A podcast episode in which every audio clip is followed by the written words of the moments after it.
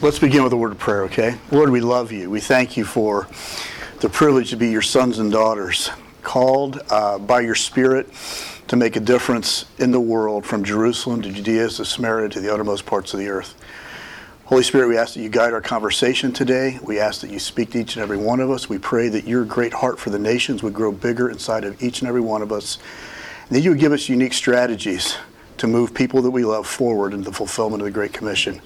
We ask it in Jesus' name. Amen. Amen. Well, this session is entitled Long Term Gains with Short Term Teams. I actually I actually titled it Max Missions. Max is an acrostic for mobilizing a church to send. How many believe that every church ought to be a sending church? Isn't that right? Okay. So let's begin this way. Let's have a little fun with this. Se- uh, second grade teacher, Champaign, Illinois, was concerned that her students were not learning American proverbs. These are not the proverbs that um, you'd find in the book of Proverbs. These are proverbs that Poor Richard's Almanac or Ben Franklin and all that kind of stuff. So she devised a test for her second graders. She gave them the first half of the proverb and asked them to fill in the blank. Now, how many know that's dangerous with seven and eight year olds, huh? All right. So here's here's some results for you. A penny saved. Okay, this is audience. This is get us all going. All right. A penny saved is. A penny saved is not very much. We got a budding economist on our hands here. All right. The bigger they are, the better I like them. Yeah. the bigger they are, the smaller you are. Anybody the smallest? You know, actually, I was the smallest kid in my class all the way to 11th grade. And so, okay, uh, birds of a feather. Make a pillow. Very practical. All right. You can always lead a horse. You can lead a horse to water. You can lead a horse to water, but they always want something else. Second grade Billy, why don't you just like what I got you? You know what I'm talking about. Okay. I, I didn't know this one. Time and tide. Wait for no man. Ooh, good. That'll preach. Time and tide. Okay. Time and tide, clean your clothes. a bird in the hand might go to the bathroom. All right. Don't count your chickens before you wash your hands. Maybe the same kid, huh? Um, don't count your chickens. Just shoot them. he who laughs last is going to get in trouble. sort of like the NBA, it's always the second push that gets the whistle, I think. You can't teach an old dog. Can't teach an old dog because he can't see very well. One of the most favorite Ben Franklin's early to bed, come on. Makes a man healthy, wealthy, and early to bed, a very succinct one word answer. Early to bed stinks. And then this last one, I, you wonder the living situation, who might be in the house, what a second grader's been exposed to, and all that. But if at first you don't succeed, this little guy said, if at first you don't succeed, eat fruit. oh, come on. okay. You know, uh, God's Word is full of incredible wisdom and instruction. And we are not given the option to fill in the blank. Isn't that right? So when God's word says, For God so loved the world, let's finish it together, for, all right? For God so loved the world that he gave his only begotten Son, that whosoever believes in him should not perish, but have everlasting life. We're not left to fill in the blank. Jesus said, Go and make disciples of all nations. Uh, picture this in your mind with me, all right? Um, what is um, 750,000 miles long at that length that would go around the circumference of the earth 30 times? And it grows 30 miles longer every day. Got that? 30 times around the earth, 30 miles long. Folks, that's the line of the lost on planet earth today. If we put everybody on this planet that has yet to discover life and love in Jesus Christ, shoulder to shoulder, that line would go 30 times around the planet, 30 miles longer every day. And um, Becky and I, my wife, we've dreamed a lot of ministry dreams over the years.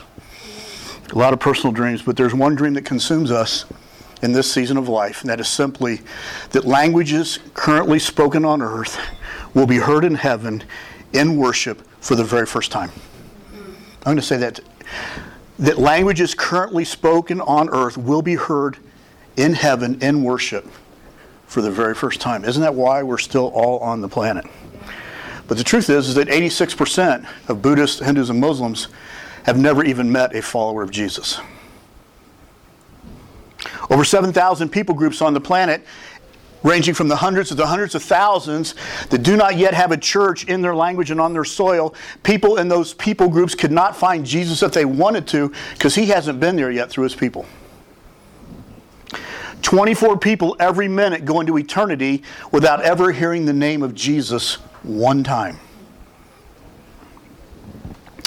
So I, would like to make this discussion on the value of short-term teams simple by answering very basic questions. Who, what, where, how, when, and why. All right? Short-term teams will cover the questions. God help us to get through them in 45 minutes. But before, before we get into that, I, I want to I want to go through the questions, but, but folks, I want to start with the question why today. Because the why is the most important question that triggers every other question. It was Simon Sinek who wrote the book Begin with the Why, who made this observation. He said, Great companies and great leaders begin with the why. Most companies start with how and what and where. But he said, Great companies and great leaders begin with the why. And God has given us a great why in that He so loved the world that He gave His only Son. Okay? Um, begin with a why. It's it's Dell versus Apple. Dell makes a good computer, and they'll tell you exactly what that computer. You know what Apple says? We want to improve the quality of your life. They begin with an entirely different why for building a computer. So, great leaders begin with the why. And God has given us an amazing why for short term teams with long term implications and long term goals, all right? And long term gains. So, so, great leaders begin with the why. I, I want to take a minute and lay a foundation for the why before we get into the practice. This, this is something that's really growing in me that I think we're missing in the church, and I think it will help us say realize why it's so important that short-term teams that produce long-term fruit is crucial. Um, let me say it this way the Bible, for me, is the story of God on a mission. Um, it doesn't just contain the mission. I see the Bible today as a missions manual, cover to cover, Genesis to Revelation. One mission leader said, if you take missions out, out of the Bible, all you'll have left is the covers. The Bible, the story of God on a mission. Uh, for me, the, the Bible is one big story and one big why, God on a mission. And I see today Genesis 1 through 11 is kind of the warm up. We get creation, we get the fall, we understand the flood. We understand the scattering, why there are people groups in the first place, the scattering of people's God's idea across the planet. And then in Genesis 12, God starts a mission and he chooses a man named Abraham. And he says to Abraham, Abraham, leave your people. I'm going to bless you and make you a blessing. And through you, all the peoples of the world are going to be blessed. So God picks a, man. And here, this becomes the biblical pattern to, right on down to our day and our lives. The blessings of God come down on his people people, that we might bless the nations of the world, that they might taste and see that the Lord is good and return blessing and, and honor and praise to our God. This is the biblical pattern, all right? And so, all those Old Testament stories now that I started learning when I was a little kid. You know, the Bible, we've used them for character studies, we've used them for wisdom for our lives, and they're full of that stuff. But, but I'm seeing the Bible with a whole new set of characters in those stories now because in every one of those stories, there's another set of characters, and it's the nations of the world. For God so loved Egypt that he sent Joseph. For God so loved Babylon that he sent Daniel, Meshach, Shadrach, and Abednego. For God so loved Persia, he raised up an Esther. For God so loved Nineveh, well, special delivery system. He got Jonah there, isn't that right? But God's great love for that city state of terrorist thugs. For God so loved the world. All these stories with a different set of characters. So, God on a mission, and, and I want to say this before we get into the practice, all right? The story of God is still being written today. We're not adding to the 66 books. That's what I'm talking. But the story of God on a mission is still being written today. And he wants to write a chapter of that story through all of our lives. And he wants to write a chapter of that story through all of our churches. And that's what short-term missions for long-term gains. That's what it's all about. So, why short-term missions? Well, For God still so loves the world that He's sending you and I. That's a reason for short term missions. Why short term missions? Because minimally, and it may be bigger than this, 70% of all the current full time missions force for the Assemblies of God around the world first went on a short term trip. And that's where they were exposed to the heart of God for the nations. That's a big, that's a long-term gain for short-term trips. Why why short-term missions? To lift up the arms of our missionaries. And to make it let me, let me go back. 70%. Um, I was asked to help a church in Atlanta in November. They wanted to begin work in Vietnam. I usually don't have the bandwidth and time to do this, but we I went with them to introduce them to the missionary, get them set up, and spend a week with that with that team of nine people. And we had amazing Bible studies in the morning about some of the things we're talking about right now. They had a, gr- a great missions experience. Five out of the nine are now planning to go back full time in missions out of one short term team. I get really jazzed about that, all right? Um, so, uh, we got a couple of our former students here. Daniel on his way to France with his bride, Ruth on her way to Laos by faith, along with her husband. Uh, they've done a lot of short term work with us over the, over the years and all that. Ian, you're right here. I didn't see you, man. I looked right over your head at your wife. But, um, but um, so some of the stories I'm going to tell today, they could probably tell my stories better than I. They've, they've heard them enough, all right? But, but one of their peers um, was a young lady by the name of Lindsay Pallone, now Lindsay Lehman. You knew I was going to say that, didn't you? I saw that, Ruth. Yeah. And uh, Lindsay, um, um, Lindsay became the poster child of why someone can't get on the field long term. She was a staff member of ours. She was getting her credentials. God began to stir in her heart about going to, about going to Kenya, to Nairobi, to work with Live Dead, to work with Somali refugee women and children. And and Lindsay's situation uh, just just blew me away.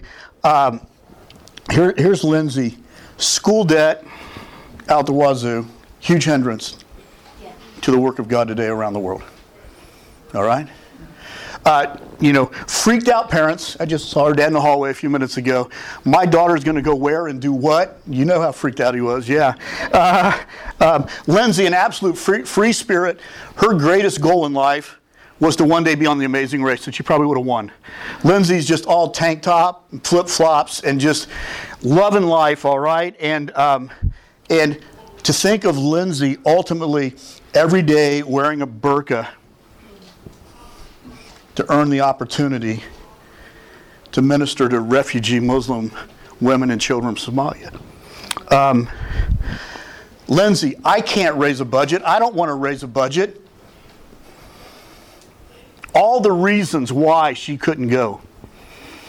And then the big one was I want to get married. I want to have a family. Where am I going to meet a guy in Africa? Well, she obeyed God after many short term opportunities, and she went full time as an MA. And, and here's Lindsay. I, I get this call about halfway through her two year assignment. Hey, do you know this guy named Andy? Well, Andy from his church in Texas was leading a short term team through Kenya. Well, Andy was on my staff years before at Book of Hope when we were running an internship for them. I get this text from Andy Hey, do you know this girl named Lindsay? And they've been married for several years now. It's a great story, all right? They're expecting their first child. And, and Lindsay is still running short term teams and directing for, for a great church in the Dallas area. She's directing all the refugee ministries for her church short term missions, long term gain. So um, we have kids from short term teams that are currently preparing to. Um, uh, to go to um, France, Turkey, Laos, Yemen, Japan, Vietnam, but it all started with the kind of trips that God wants to stir your heart to lead from your churches. And who knows what God can do when you get a handful of people from your church to the nations. So, well, Long term workers are a gain, all right? To lift up the arms of the missionaries. Um, we, had a, um, we had a team going to northern Laos, a short term team. And the missionaries there, Jill, the missionaries, what, were you on the Laos team? No. Yeah, okay. And, and Jill, you know, she was a little nervous about our team coming. First of all, they'd never received a team before in that part of the country. And secondly, she said, um, I, I've heard about millennials, and I'm not sure if this is a good idea for three weeks you know, and she had all these preconceived notions and all that. She had just lost her missionary mentor. Her name was Mary Alice, who died at 102 years old. So she's she's she's got this loss on one hand. She's got this young team coming on the other hand, and she said, "I just didn't know what to expect." And she wrote for one of our AG publications these words. She said they showed up and immediately started serving. They served our community. They served our Life Center students. They served my family. For crying out loud, they washed my dishes. She said they painted in the relentless sun and heat. They prayer walked our villages and called down heaven to save a people who have not yet heard. They led worship in my home, ushering in the presence of Jesus and bringing me to my knees in tears, worshiping with them. A, a, a water went out at their guest house. The water went out at the guest house. No showers or flushing toilets. Toilets. They didn't complain. They ate rice at least 40 times in 20 days only commented on how great it was. They dug in, prayed through, and made a huge impact on us in Laos, all for the kingdom. And as they prepared to leave, the Father gently spoke to me and said, This is the generation I'm raising up. They are pioneers, they are innovators. The country Sister Alice Jane prayed for, they will live there and preach my message. The people group she interceded for, they will reach. Short term missions with long term gain who knows what God is going to do in the hearts of people that you get to lead on a short term trip? Well, um, so lifting up the arms of missionaries like Jill and Laos, it's, it's good to ask before you go, what can we bring you? And not just what do you need, but what do you want? I mean, does Nutella really sound good to you about now? Huh? Do, do, peanut M&Ms really sound good to you about now? You, you, you, get a chance to bless missionaries that are longing and craving for stuff that we get access to every day. Um, so uh, here's another why that I threw in, all right? Um, when we take people on short term teams, we help them personally grow in God's vision for nations, tribes, and tongues. And they can come back and be a great asset in your church. I have people say to me from time to time, Why should you take them on a team? They're not even serving here. And I say, You know what? I get that. But sometimes, if they're willing to go, God can jumpstart their heart in ways that they could, they're ready to come back and make a huge difference in your church, add to your missions vision. So don't say, ah, you, okay, we'll just leave that right where it is. We got to keep going here. Uh, but that's long term gain. And here's a conviction I have about short term teams, all right? No matter what God does through us on a trip, with short term missions, if God has His way, He will do more in us than He ever does through us. That's a long term gain for short term trips. So, um, uh, another reason for short term trips to encourage the nationals. Friendship with American Christians is like gold to them. And, and, hanging out with them and loving on them and blessing them and asking them questions. Go as a learner. If we think we got everything to share and nothing to learn from it, it's dead in the water. Okay? Go as a learner and learn from them. So, um, to encourage nationals, here's another reason for short term trips. All right? Um, because Jesus is worthy. Do we need any more motivation than that? Because Jesus is worthy. Quote from John Piper Missions exist because worship doesn't. What did he mean with that? Missions exist because worship doesn't. Huh? Let me throw a little word on there to help us. Missions exist because worship does not yet. Yet. In the places where God wants to send us. It was the Moravians, a fascinating church of started over three, four hundred, almost 400 years ago now with a great passion in Eastern Europe, great passion for the nations. The Moravians, under Count Ludwig von Zinzendorf, started a prayer meeting. This prayer meeting went on 24 7 for over 100 years. And the focus of that prayer meeting was about one thing, and that was the fulfillment of the Great Commission. No wonder, no wonder, one out of every 12 members of their church ultimately became a full time missionary somewhere in the world. Two of them, Dober and Nitschmann, one was a potter and one was a carpenter. God grew a burden in them. It was growing in them for the, for the slave population of the West Indies, of the Caribbean. And they said, We feel called to reach the slave population that does not have the gospel yet. And as they did their research, they found out the only way they would allow them to become missionaries to the slave population was to give their lives up as slaves as well. And they did it. Imagine that church send off when they got on that huge clipper ship to sail across the Atlantic. And as the boat began to move into the harbor, the two guys got up on the front of the boat. They looked at their church family down on the dock and they yelled at the top of their lungs The Lamb is worthy to receive the praise that he's been robbed of from the slaves of the West Indies. The Lamb is worthy. Why short term missions? Because Jesus is worthy. Here's a quote on why, okay? John Stott said, We must be global Christians with a global vision because our God is a global God. Secondly, let's answer the who question, all right? Who gets to go? First of all, I put down here everyone. I think everybody needs to go one time. Every follower of Jesus needs to go once, all right? To grow in world vision. Let me just throw this in there. So, so as you're building a team, yeah, you announce it from pulpits, you you know, but I love what Jesus did, and I, this is something I encourage you to do, along with those who say I'd like to be a part. You know, Jesus spent all night in prayer, and then he got up the next day, Mark three, and he handpicked his twelve. And as a leader, to say, God, who do you want on this team? Because there might be somebody in your church that God wants there, and it hasn't even crossed their mind that God could use them that way, or God would want them to go. So just don't wait for the ones that come to you, but everybody ought to go at least once, all right? So I said everyone, then I said not everyone. For this reason it only takes one person with a hidden agenda or wrong motives to screw up a $30,000 project. So we can't just take everybody. Can they be a team player? Are they prickly?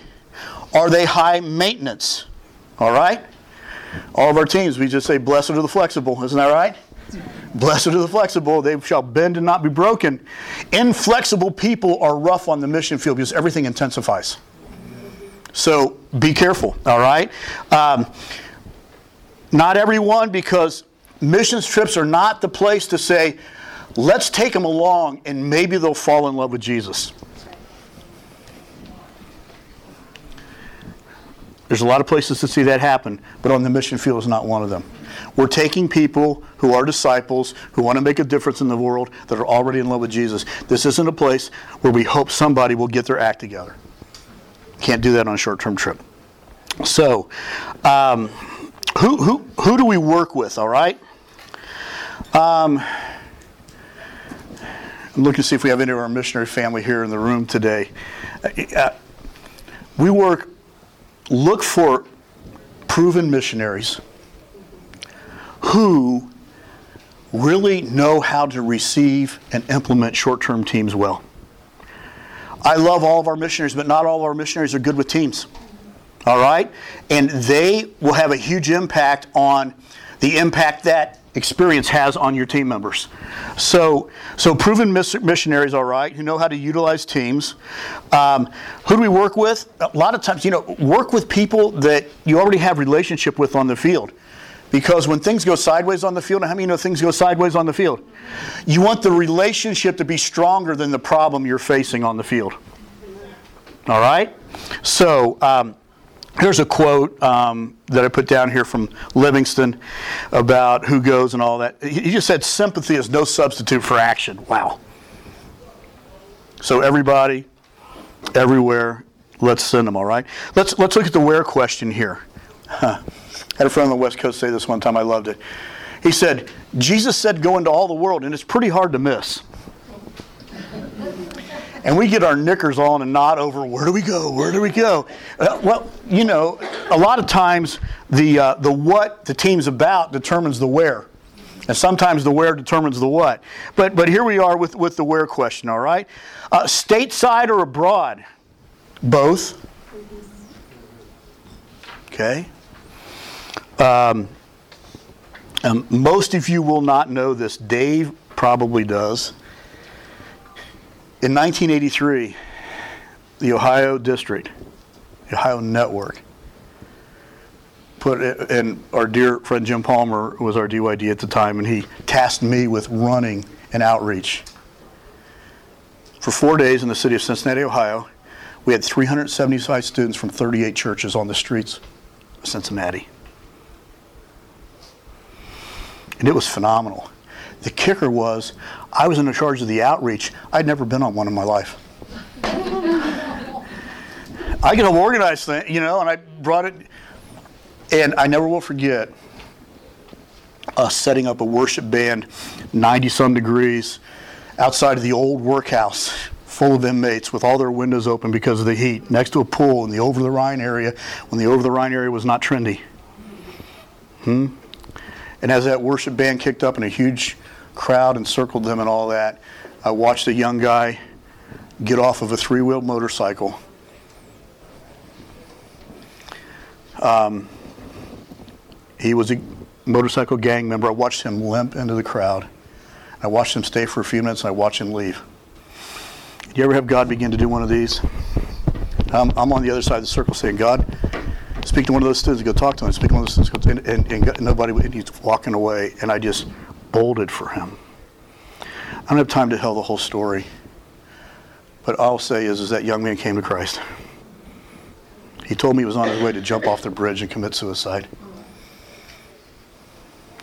It was a divine appointment that changed the course of my life and changed the course of my ministry on a short term stateside outreach. We just had our students this year for five days. Do you know there's a one square mile area in Detroit called Hamtramck that is home to 25,000 Muslims?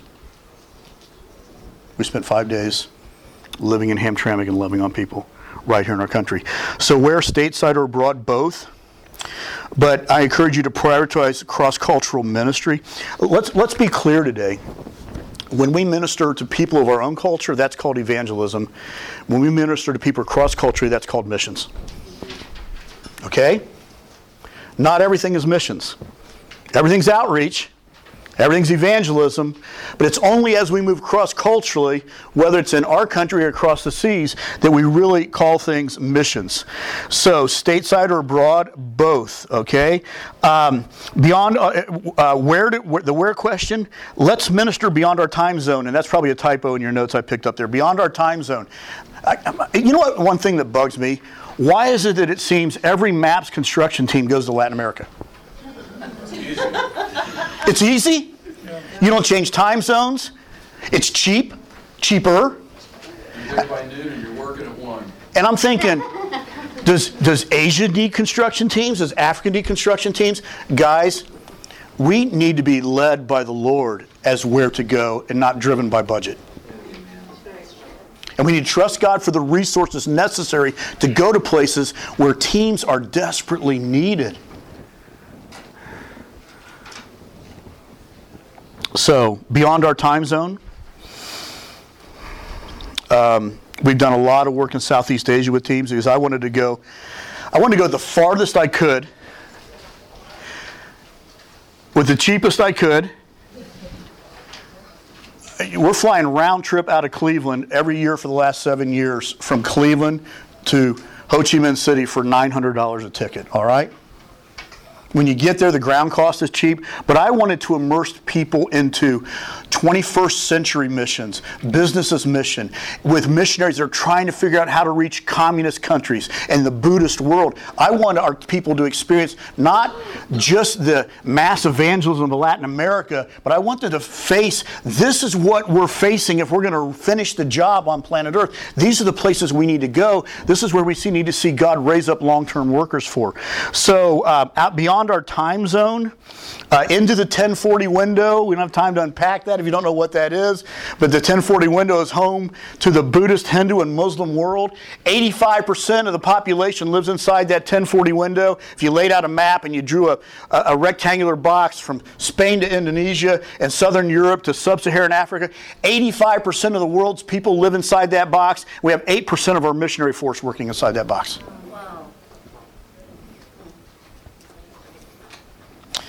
I got to think the Holy Spirit's a better strategist than that. Okay? So, beyond our time zone and beyond our comfort zone.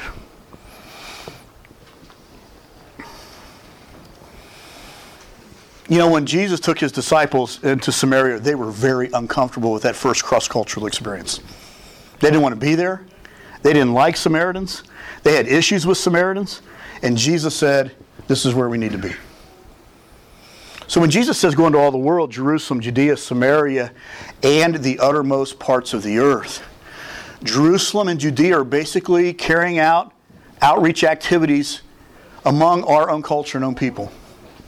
Jerusalem was where, where they were based out of, and Judea were people that lived further away but were same culture. Here's Samaria, all right? Samaria is geographically near but culturally far. So, stateside? Hmm? Right in Cleveland, one out of five students at Case Western University is an international student. Hmm? The nations, folks, the nations are our neighbors now. To do cross cultural mission work, we don't need to cross the sea. Sometimes we just got to cross the streets. And we can see teams raised up to minister cross culturally within a stone's throw of our churches a lot of times. So these are things we need to pay attention to. So beyond our time zone, beyond our comfort zone, and I wrote down here shotgun versus laser. This is all part of the where question. Where do we go? Well, uh, some churches are kind of like a shotgun. And every year they send a team to a different part in the world and they, they experience different cultures and all that kind of thing. Some, some churches are like lasers. They, they, they tie into an area of the world, uh, a particular place of burden or a missionary they want to work with. They'll go in three, four, five years in a row and laser in. And, and neither one of them is right. Neither, neither one of wrong, I should say. And some churches do both. But to say, God, are we to be like a shotgun with our short term teams? We'd be like a laser beam? Is there a part of the world? And when we were pastoring, we were both. When we planted our church in 1993, in that first year, we sent out two international teams one into the Soviet Union and one into southern Albania in the most impoverished part of Muslim Europe. Because we said, we're not going to wait five, ten years as a church to start sending out teams. It was a stretch. I led one of them. I was the pioneer pastor. I trusted the ministry for two weeks to other people because if it was going to be all built on me, it wasn't going to be we're going to make it long term anyways, isn't it right, Pastor Dave? Huh? So, shotgun versus laser. To go to different places as a shotgun to impact more cultures, or to build kingdom teamwork between the local church and ministry long term.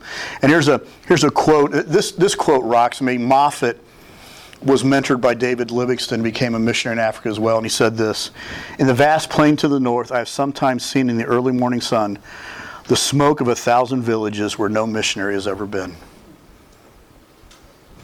That phrase, the smoke of a thousand villages where no missionary has ever been, still, still rocks me.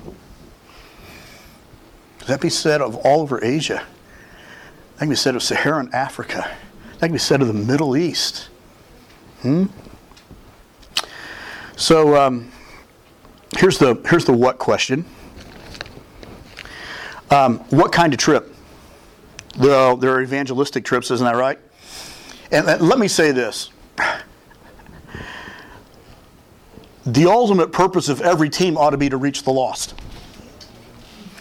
Construction teams, compassion teams, it's all about reaching the lost. One of the things that, that I struggle with, uh, that I, that I feel sad about, is, is that so many people are going on short term mission trips today, and they never talk, the entire trip, they never talk to anybody about Jesus.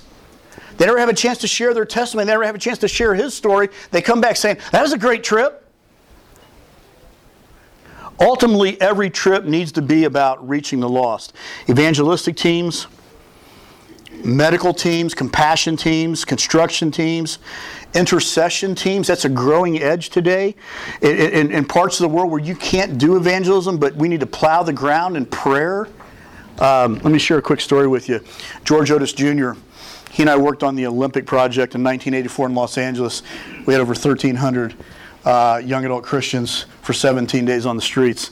And uh, George was a strategic researcher for YWAM, a brilliant mind, a brilliant brain, and he loved studying moves of God all over the world and what's going on here and all that. So George was teaching at a conference in Paris, and he heard at this conference that it was reported in, in, in French-speaking Algeria, across the Mediterranean, there was a little fishing village in Algeria that, that, that all, overnight, the entire village came to Christ, this Muslim village.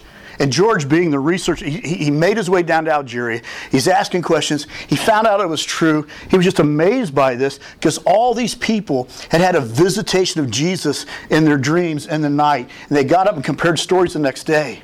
And the whole village converted. Well, George is teaching another conference in New York City, and he's, and he's sharing this story with the people there. And after his session was over, a guy came up to him and said, Can I just confirm the village? And, you know, and George told him, and he said, um, Well, there's something, let me add to your story.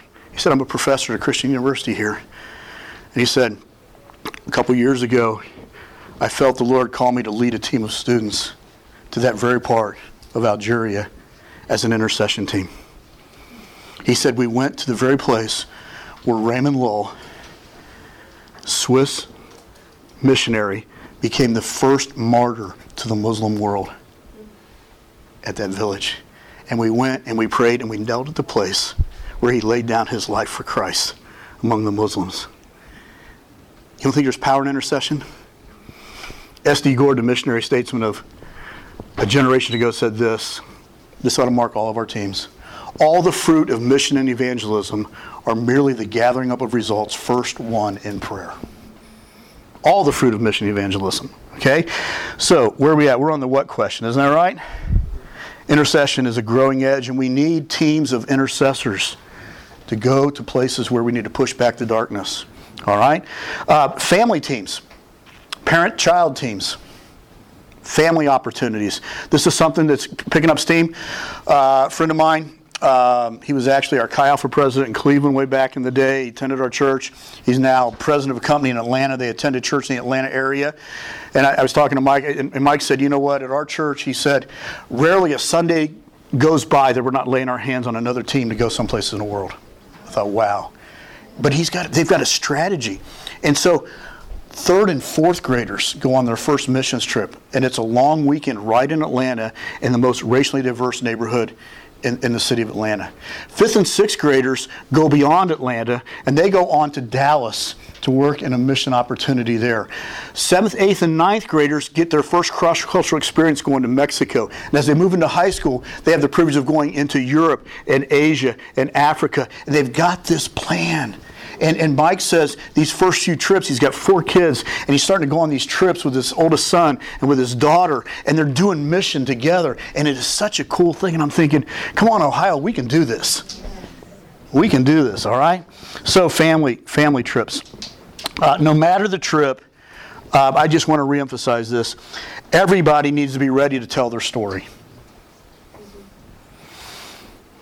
Um, so we need to prepare them to tell their story. We need to take time before we go. Let's share our testimonies. What was going on in your life when you came to Christ? We need to know each other's testimonies, and our, our, our former students know this.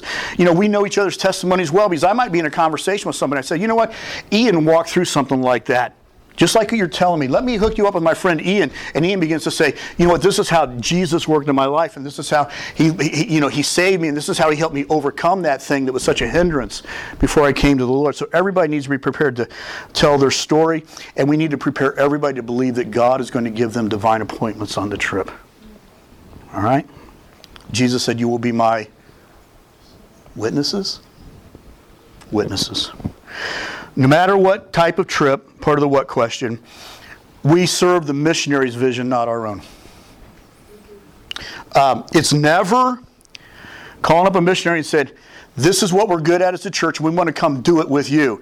No, it's always, what is God doing? What has He called you to do? And how can we come alongside you and help you be successful in the mission that God has given you? How can we serve your vision?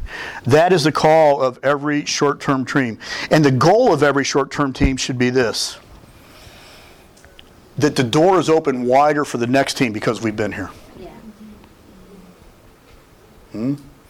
In the late 80s, we were going into the high schools of Great Britain because there's mandatory religious education in Great Britain. We were able to do full-blown school assemblies sharing Jesus in the public schools at the beginning of the day. We would go into classrooms and we would have conversations with students. And we could do everything. We could share our testimonies. You could do everything but give an appeal. The, the British would say, be as appealing as possible without gi- giving an appeal. And that first year, we saw over 70 high school kids from Nicholas Chamberlaine High School come to Christ. It was unbelievable. This youth group went from 12 to big in a hurry that we were working with, all right? We went back two years later, and uh, they said, Sorry, you can't go back into Nicholas Chamberlaine High School. We had a team last year that came in and went over the top, and they did not pay attention, and they've shut that school down to our church and to your ministry. The goal is always that the doors open wider for the next team that comes through. So, uh, when we talk about what kinds of trips and all that kind of stuff, I, I, I love this saying here. Borden, uh, William Borden said, if 10 men are carrying a log and nine of them are on the little end and one on the heavy end and you stop to help, which, which, which end will you lift on? Where are you going to go to help? Where everybody else is going? Or somebody needs somebody to lift, okay? Uh, let's look at the how question. We're cruising right along here. Uh, first how thing. By application. Missions trips are not setting out a sign up sheet. All right? This isn't, you know, what casserole are you going to bring to the potluck in two weeks? By application, because again, it takes only one person with hidden agendas to wreck a trip. All right? Uh, the how question, pre trip planning, again, work on those testimonies. Practice them, get to know each other's. Ministry preparation, serving together now. This is, I think this is really important. Um, do research together. What's going on politically in the country? What's the big news right now? To go in ignorant is not a good thing.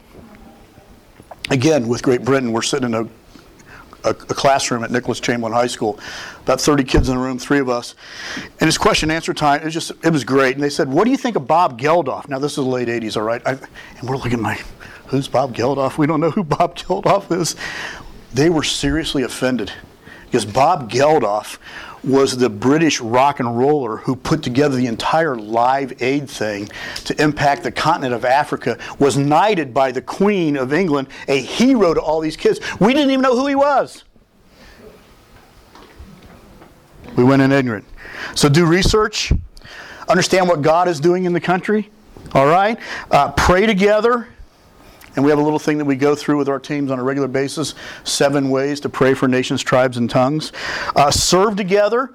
Do some projects together before you leave. All right? It builds teamwork, it sifts motives. Um, um, prayer walk together. Um, here, here's the thing about preparing before you go nobody is going to go put their butt in a seat and flip a switch and say, I'm ready to go on a trip. It just doesn't work that way. And if they can't take the time or give up the time or make the time to prepare beforehand, they shouldn't be going. Because nobody's going to flip a switch and go from normal North American mode and daily routine to suddenly I'm ready to be a missionary. Okay? Um, a lot of, a few places in the world, missionaries have said to me, I don't want any short term teams. They're more trouble than they're worth. And that's pretty sad. So, pre trip training, let's continue a little bit. Team building and unity. Uh, learn to affirm one another, learn to encourage one another, uh, work on team unity uh, and that kind of thing, uh, build unity together. Uh, John 17, just very clear. Jesus, the last night before he went to the cross, you're going to pray the most important things on your heart. What did Jesus pray? Father, make them one, unity, that the world may know evangelism, forever linking the unity of the church with the reaching of the lost around the world. Unity is crucial to mission. All right? Uh, packing lists. Have a packing list. People pack the craziest things. People pack way too many things. You know, here's, here's a rule of thumb you pack it, you carry it. That helps. All right? Uh, so packing lists are important. Team rules. Ask the missionary about do's and don'ts. We are coming under their leadership and authority. It's not well we do this at home. No, we're on your turf. We're under your leadership. What what are the rules and regulations for the ministry? All right. Uh, so ask the missionary. Uh, it's always good to Skype or FaceTime with the missionary in advance with the whole team and get to know each other and all that. Are there curf? Do you want a curfew?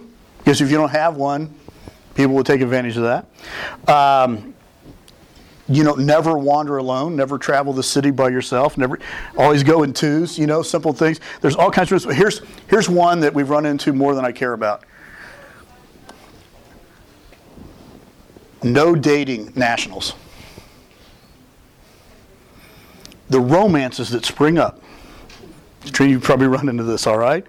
It- you know, in fact, when I've taken a lot of young adult teams on the field, they might be, two of them might be in a serious relationship. Can you suspend this while we're on the field to focus on the ministry and the mission? Pick, there was one couple that went to England with us years ago, and they were they were they've been dating a long time, and they swallowed hard, and said, "Yeah, we'll do it." They were great. And the last night we're overnighting in London, and Bill comes and he says, "I know the rule, but can I take Leslie out? This is the perfect place to ask her to marry me." It was great. it was great. Uh, so the goal, of you know, I love the, the quote by Calvert here. It was in response to a ship captain who said, "Why are you doing this? The diseases are going to take you out if they don't. You know, you could lose your lives doing this." This was back in the in the 1800s. They're they're traveling on a ship to their missions assignment. He said, "Respectfully, sir, we died before we came here." I think one of the goals of preparation is simply this. All right. Um, oh, where did that go? Uh, the goal is to die to self and be ready to serve before we go. And that's part of preparation. Uh, the when question, all right? What did Jesus say? Don't say four months and then harvest.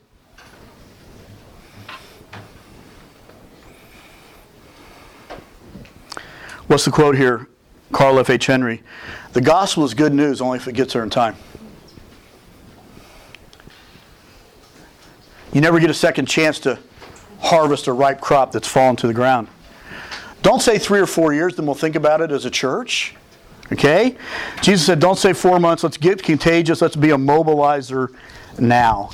Uh, let me tell you one final story, um, and then we're going to do a little Q&A. Um, it's one of the peers. Some of you guys know this young lady very, very well. It's a story of the power of a short term trip leading to long term benefit, blessing, and engagement. Uh, young lady named Sarah Winter didn't grow up in a Christian home. Dayton, Ohio. This is an Ohio story. Dayton girl. At age 13, she and her older sister, 16, mom and dad. Family tradition was to take a walk in the Metro Park along the river on Christmas Day. When she was 13 years old, Christmas that year, they took a walk. Family dog got in the water, couldn't get out. Mom tried to get the dog out. Dad tried to get mom out. They watching the horrors. Mom and dad both drowned before their very eyes. National news. Sarah told Becky and I, she said, from that day forward, she said, all I want to do is make my parents proud of me. She buried herself in her studies, buried herself in her track and field. I believe it was one of her track friends in high school that led her, take, took her to a Young Life group, and through Young Life, she, she discovered Jesus as her Lord and Savior, became a pretty serious disciple, decided to go away to Christian college when she graduated, had a miserable first year. Miserable. Wanted to go on a mission trip. Found us on an internet. We, on the internet. We were taking a team in to the remote Amazon of high school and college kids for three weeks, and she signed up to go. Had a phenomenal experience. Within three days, she was signed up to come to our school.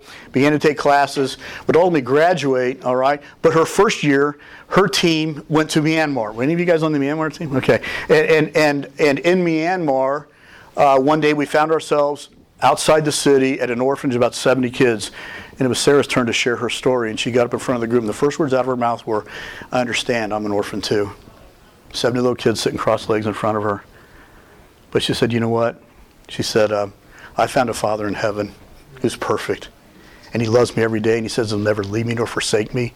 I couldn't. I was bawling. I couldn't believe she held it together. And after she was done, she stepped off the stage, went down the hall. Becky followed her out, and Sarah turned around, saw Becky get, and she, just blew up in my wife's arms. She held it all in for so long. And Sarah, type A Sarah, was so frustrated. All my friends know what God wants to do with their life, and why isn't He speaking to me and all that? But these things, callings get discovered on the field. I want to say that. And man, and I, I want to say this too. Why is it important to take high school kids abroad? Because an experience with God internationally can affect career choices, mate choices, can impact the rest of their lives. Okay? Well, Becky and I left. We joined our team in Taiwan. We had two teams that year, and the two teams met in Tokyo to fly home. Sarah's plane got in a little bit before ours, and as we got off the plane and walked into the airport, here comes Track Girl running, running toward us. God told me what He's going to do with my life. I'm going to serve the underprivileged kids of Asia. Sarah just finished her first year as an MA in Northern Laos. 11 on 100 kids every day. But that's not the whole story. Because she's recently been witnessing and praying with a guy.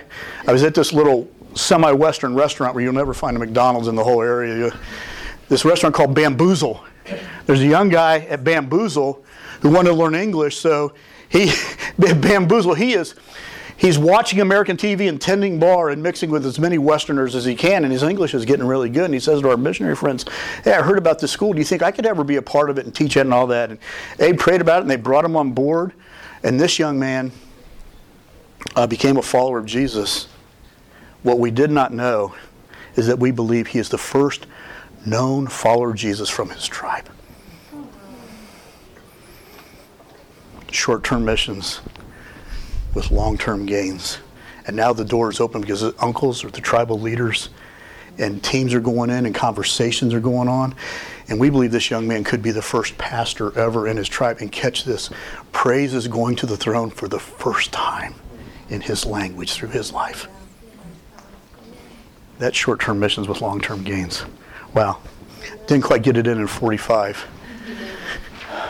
Katrina, come on up here for a minute. Dave, come on up here. For you led so many teams. Come on up here. Huh? Um, just we got 10 minutes for question and answer. Actually, we got lunch next, so if you're not that hungry, we can stay a little longer if you want to. But uh, what Katrina has led more teams and organized more teams for Chi Alpha around the world than I could ever dream of, and I really respect her and how God has used her life in this area. Dave and I grew up in the same home church, Dayton Bethel, and uh, we cut our teeth on crazy missionaries telling crazy stories that impacted our lives at a very young age. We were Royal Rangers together. He's a little older than I am, but we had a lot of good memories together. So, um, so do you have questions? I mean, we covered some ground, but I know there's. What about short-term missions? Um, yeah. church isn't active. What is the first step? Like, does it sound like we have to try to contract with, um, If your church is not doing short-term missions right now, yeah. what- We- We've got one coming up in March of 2021 for the whole network. Okay. Uh, We're going to be going to India, um, like our local church. We're we're going to uh, Tanzania in September 19th, and we're going to be going out into the bush. We're going to build a school building. We're going to do uh, vacation Bible schools and drill a well. So we'll instantly be winning an entire village to Jesus. how cool is that? Great. What do you do if, if not happening right now? Thoughts? Plan one. Yeah. It doesn't have to be far. Your first one can be stateside. It can be two states away. It can be inner city, rural. We have lots and lots of options. Yeah, All the talk way to across people the that are board. doing it or have done it. Say, what what's a good fit for a first trip? You know, uh, and I would say um, even back it up a little bit further. Just personally get really contagious about the lost around the world, and say, Pastor, I, I can't contain this, and can I? Help lead a, a team from our church somewhere in the world or somewhere in the nation. So get contagious and go to your leadership and submit it to them and say, "Can we do something?" All right, that would be that would be a place to start. Yeah. AGWM, you can go on there, and they have all kinds of teams you can join. Yeah. You don't even have to be a part of their church. Also, if you've never been on a trip yourself, join another church's trip. Call churches that you know that are going and Mm-hmm. go, because then you'll be more confident leading your next team. Uh, talk to your presbyter because um, the missions team here in Ohio has encouraged every area to have a team go out next year from their area. Contact your presbyter and say, I want to be a part of something. I want some people in my church to have a chance to be a part of something. So talk to your presbyter or the missions rep in your area as well to see if something's cooking that way. All right? Uh, questions? Huh? Anybody? Can I just tag? one Yeah, you go about, right ahead. Um, hearing praise and worship in, in heaven. Uh, Thirty years ago, Mongolia had four known Christians. They brought in the Jesus video, showed it. They had 500 people invite Jesus into their heart. And they thought, what do we do with this? And they took the screen, they projected worship words on it, and they had those 500 people worship. And can you imagine heaven, 500 people worshiping in the Mongolian language for the first time? That's so good. Man, heaven just rocks when that happens. oh, and, and we have a promise, guys, Revelation 7 9, that one day around the throne there will be worshipers from every nation, tribe, and tongue. So short term missions for me is like a big kingdom scavenger hunt. Let's go find those that are yet worshiping, and let's take teams there and let's see worshipers in their language, all right?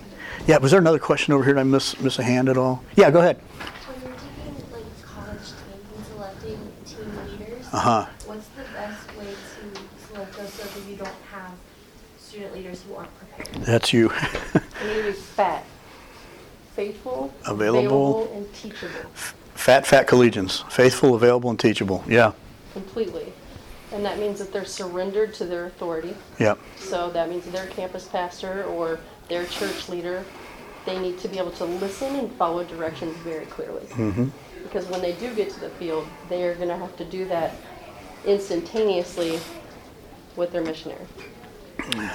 The little excerpt I read from Jill Sobchak about uh, our first team going into Laos and all that, you know, Becky and I left pretty quick after that team got rolling. That entire team was student led by 19 to 20 year olds in northern Laos. But the preparation was in place that I trusted them with that. And the missionary was strong, and I trusted them to work together. They got their own flights back. They they figured it all out. But yeah, when they're faithful, available, and teachable, you can trust them, and that's how you grow leaders. That's how you grow leaders. Questions? Any other questions at all? Hmm. There's a philosophy, let's send money rather than sending people. Oh boy. Um, That, that doesn't get it. We were um, ministering in a city in Chile. The cook that had been cooking for us for like three days came out, the missionary interpreted for her, and she said, I was trained as a terrorist to hate North Americans, and I hated you. But watching you do what you've done for my people, God has healed me, He's forgiven me of my hatred for you. And the missionary said, That can't happen if you send money. It only happens That's if you right. go. That's really good. That's really really good. We have um, we've talked about short-term teams with long-term gains and impact today. Uh, but I I just want to. Um, you wouldn't be here if God wasn't cooking something in your heart for the nations. And I, I I just have a sense that some of us in this room might be more than a short-term trip. God is using second career people. People are retiring and going full time into missions. People are changing careers. People are taking their business acumen, their educational degrees, and they're going to the nations and they're having a blast. Hmm? People are battling students every day in the classroom, and teachers are going crazy. We could take you to parts in the world where kids would be waiting on the top step of the school for you to get there in the morning, and they'd throw their little arms around you, so glad that you were there to teach them. So I want to encourage you as you pray about short-term teams to be willing, be willing to go beyond short-term if God nudges you that way, all right? Because we need, what's our goal for these next 10 years? 250 full-time workers out of Ohio over the next 10 years. That's a big, big goal, all right? Well, any further comments, anything to add? Um, well, just after we dismiss, I really feel like if you might be called to missions, please stay and let us pray for you. Yeah. Yeah. Dave, anything else to add at all? Well, Lord, we love you. We thank you for the privilege of of of hearing your heart for the nations and the role that we get to play in that. God, I, I pray that for my friends in the room that you would envision us, that you would stir us, that you would cause us to be contagious and to be mobilizers from our hometown to the nations to serve you hard. And God, I pray that you would give us strategies and you would open doors that no man could shut. And I pray that we would see in the next year, two years from this group, uh, teams going out from every church represented here to bless the nations. So we pray for these right now. We pray that you would uh, you would guide their steps, the steps of a good man, good woman, or order to the Lord. Order their steps, give them clarity, give them favor, and may they have an absolute blast leading your people into their calling in the nations. In Jesus' name we pray. Amen.